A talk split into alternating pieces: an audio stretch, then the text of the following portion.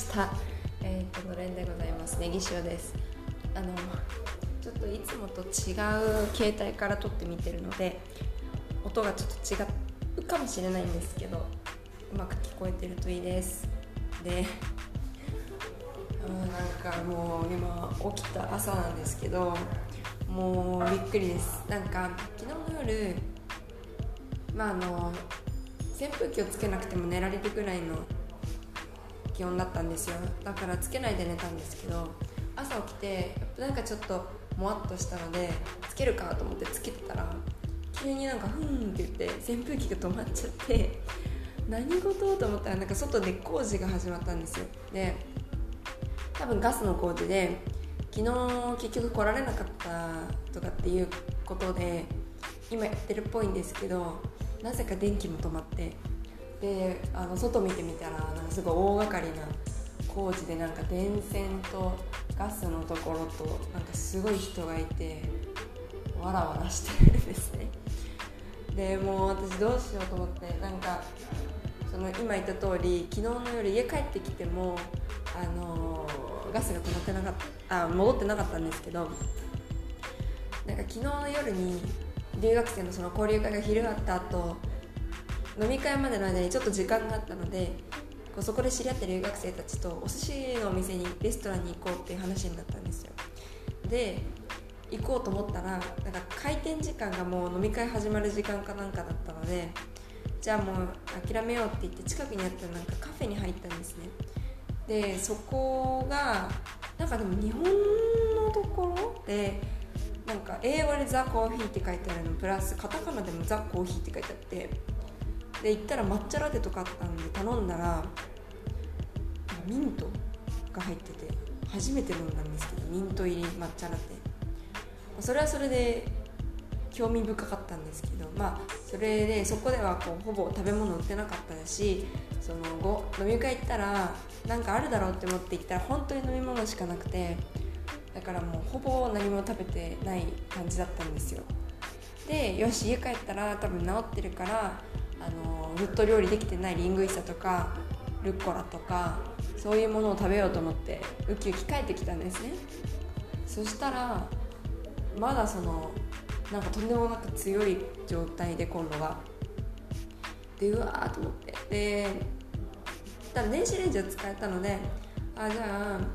あ、何かやろうって考えて、でもスパゲッティは具材作れないしっていうんで、私日本からのフリーズドライの味噌汁を持ってきてて、で、そうじゃん、電子レンジでお湯は沸かせるからそれでと思って、全然お腹にはたまらないんですけど、何かを口に入れるってことで、結局余ってたオイルサーディンとお味噌汁を飲みました。で、全然空腹が満たされないまま夜寝て、で朝起きて、電子レンジでリングイッサ茹でるなりなんかできるなって思って起きたら、今度その電気止まっちゃったんで、電子レンジすらも電子レンジをも使えなくなっちゃったんですよ。なんで私は今昨日切っておいたマンゴーを冷え切ってるので、それを食べてますなんかもう本当にいろんなことが起きて面白いです。で、まだ朝なので電気は入ってくるし、電気というか日光が入ってくるしいいんですけど、そういう意味ではちょっと明るい部屋にしといてよかったなって、窓の大きい部屋にしといてよかったなって思います。で、これから私八幡に行くので、あと1時間半ぐらいで家出ようと思ってるので、それまでになんかこう動きがあるといいんですけど、電気が戻るとかガスが使えるようになれるとかじゃないし、なんかちょっと不安で、結局バターとか全部買ったはいいものの一回も使えてないしと思って、水がまだ出るだけいいんですけどっていう感じです。で、そう、昨日はですね、昼間に留学生のそのレセプションミーティングに行ったら、結構全員じゃないんですけど、留学生でも何人か結構来てて、で最初に席行ったら、私より前にいたのが韓国の子だったんですよ。で、ちょっと喋ってみたら、まだポルトガル語分かるけど、なんか少しこうゆっくり話したいっていう感じの子で、で私は逆に自分の韓国語を試す時が来たと思って、なんかドラマを通して勉強して結構動画見たりとかっていうので聴解っていうんですか、こう聞いて理解するっていうのをやったことはあったんですけど、こう本当に生の人から私との会話のため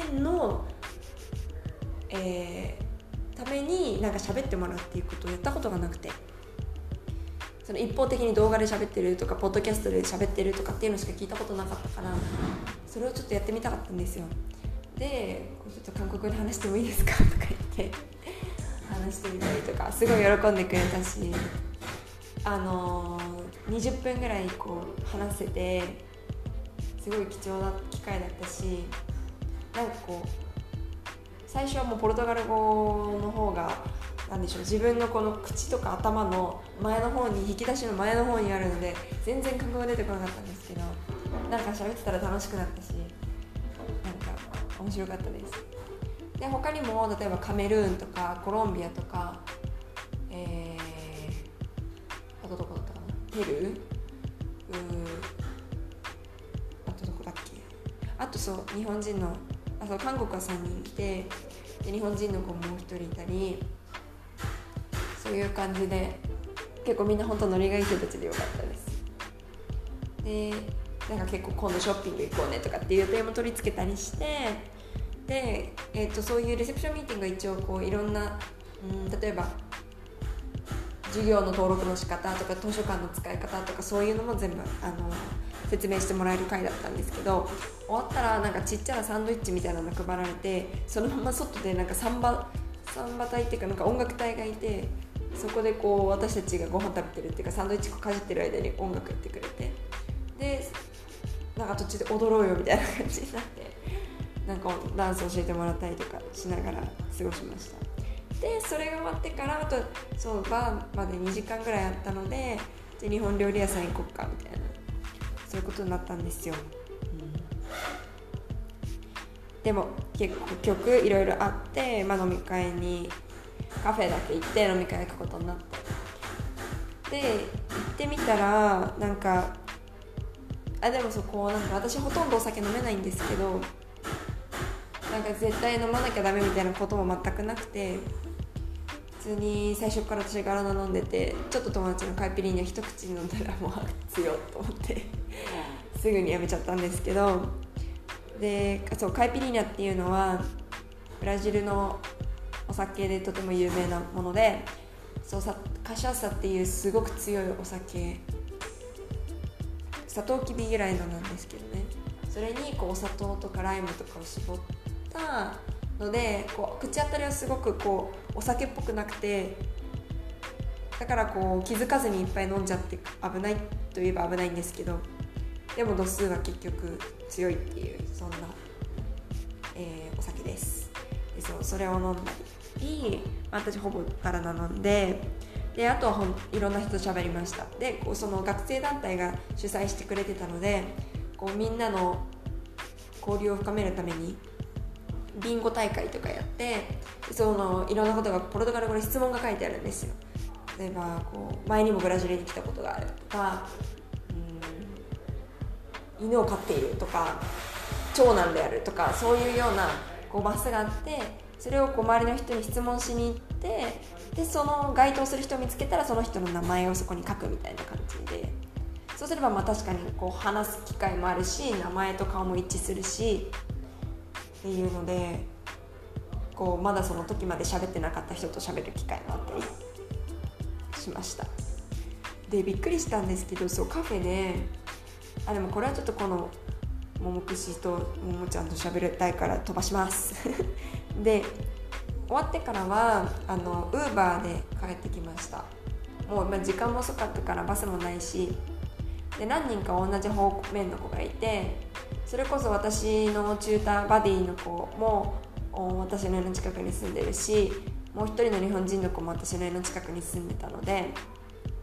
その3人で一緒に一つの Uber に乗って、で Uber っていうのは日本だと今 Uber Eats が主流ですけど、タクシーみたいな感じなんですよ。こうその場なんか呼ぶタクシーみたいな感じです。で、Uber の運転手さんたちは自分たちの情報を全部その Uber 社に登録して運転しているので、そのタクシー運転手よりこう身元がはっきりしているというか、なんかこう保証された人が運転しているっていうことで結構使われているんですよね。だからこうバスターミナルとか行くとちゃんとタクシーもいるんですけど、結構みんな Uber 乗るっていうか。で、どのように使うかっていうと、アプリがあって、でそれで自分のいる場所と行き先を最初に入力します。でその時に例えば複数人で使って、みんなが降りる場所が違う、本当に昨日の夜みたいにスタート地点はみんな一緒なんだけど、降りる場所が家がこう3軒別々の場所に降りる、逆にピックアップもあるので、例えば私がショッピングモールに行きたい時に、まず私が Uber を呼んで先に乗って、次に友達の家に泊まって友達ピックアップしてショッピングモールに行くみたいなこともできるんですけど、とにかくそうやってこう目的地と経由地と出発地っていうのをそのアプリに入力すると、こうそれをやってくれる、近くにいる Uber を探してくれるんですよ。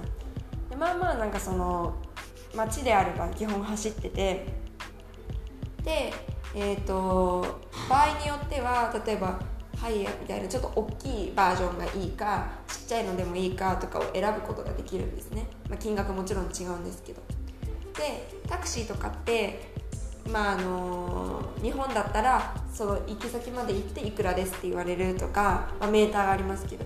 でもやっぱりブラジルのタクシーとかってちょっと交渉になったりするとこがあるんですよね。で例えば観光客だと高く取られるとか。でも Uber は、乗り込む前に金額がはっきりと決まるんですよ。でもういくらいくらですっていう風に、でしかもそれも多分メーターで決まってたりとかするんだと思うんですけど、いくらいくらですっていう風に出るので、それに納得したらその Uber を呼ぶっていう感じで、もう乗っちゃったらそこから増えることも減ることも基本はないので、その点がすごい安心なんですよ。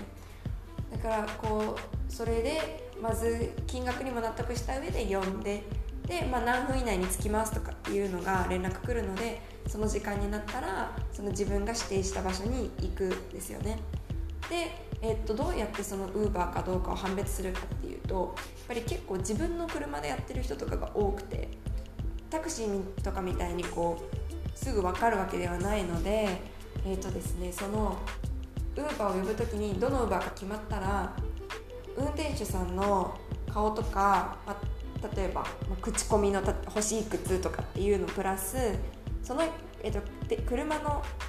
ナンバーが出される、一緒に出てくるんですよ。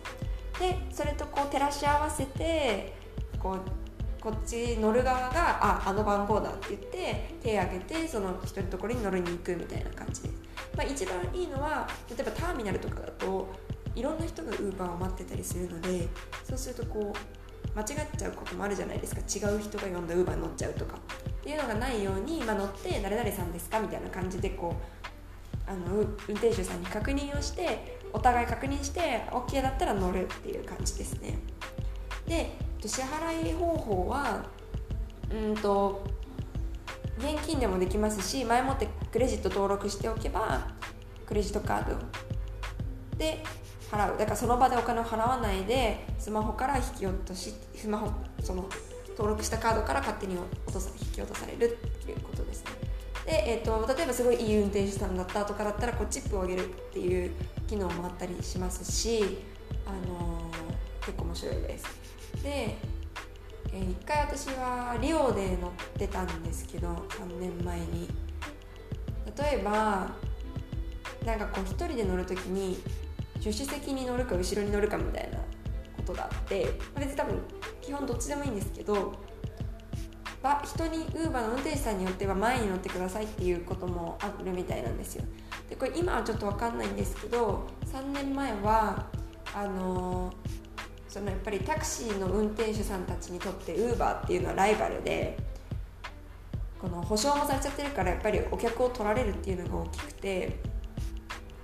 それもあって、で普通例えば車の見た目って Uber ってその自分の家の車でやってるからあんまりわからないんですよね、個人の車でやってるから。でもやっぱ2人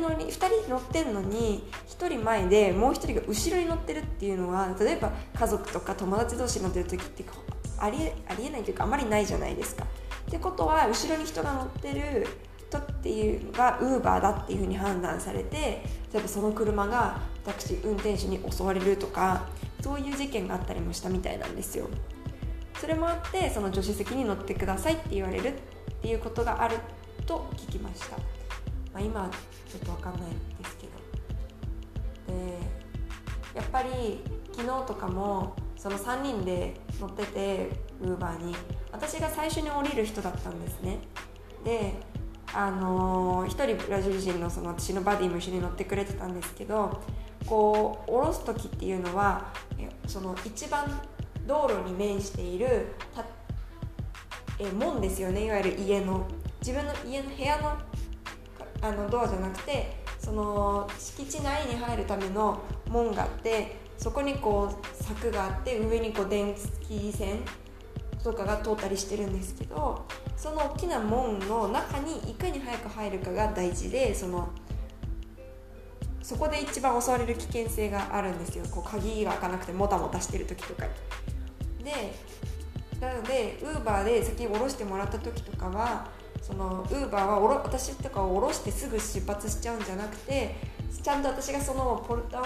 門の中に入ったかどうかまではちゃんと確認してくれるんですよっていうことがあって、なんかその点はすごい安心ですよね。最初にとか早めに降りる方は、多分後から降りる方も自分が入るまでは待っててくれると思うんで、最後まで運転手さんが。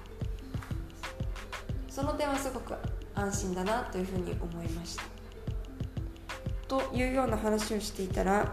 時間が来てしまったので、終わろうと思います。なんかその他にあったこととかはまたももくしさんと撮りますので、お楽しみにしていてください。では、私はマンゴーを食べて準備をしてあちばやに行こうと思います。さよなら。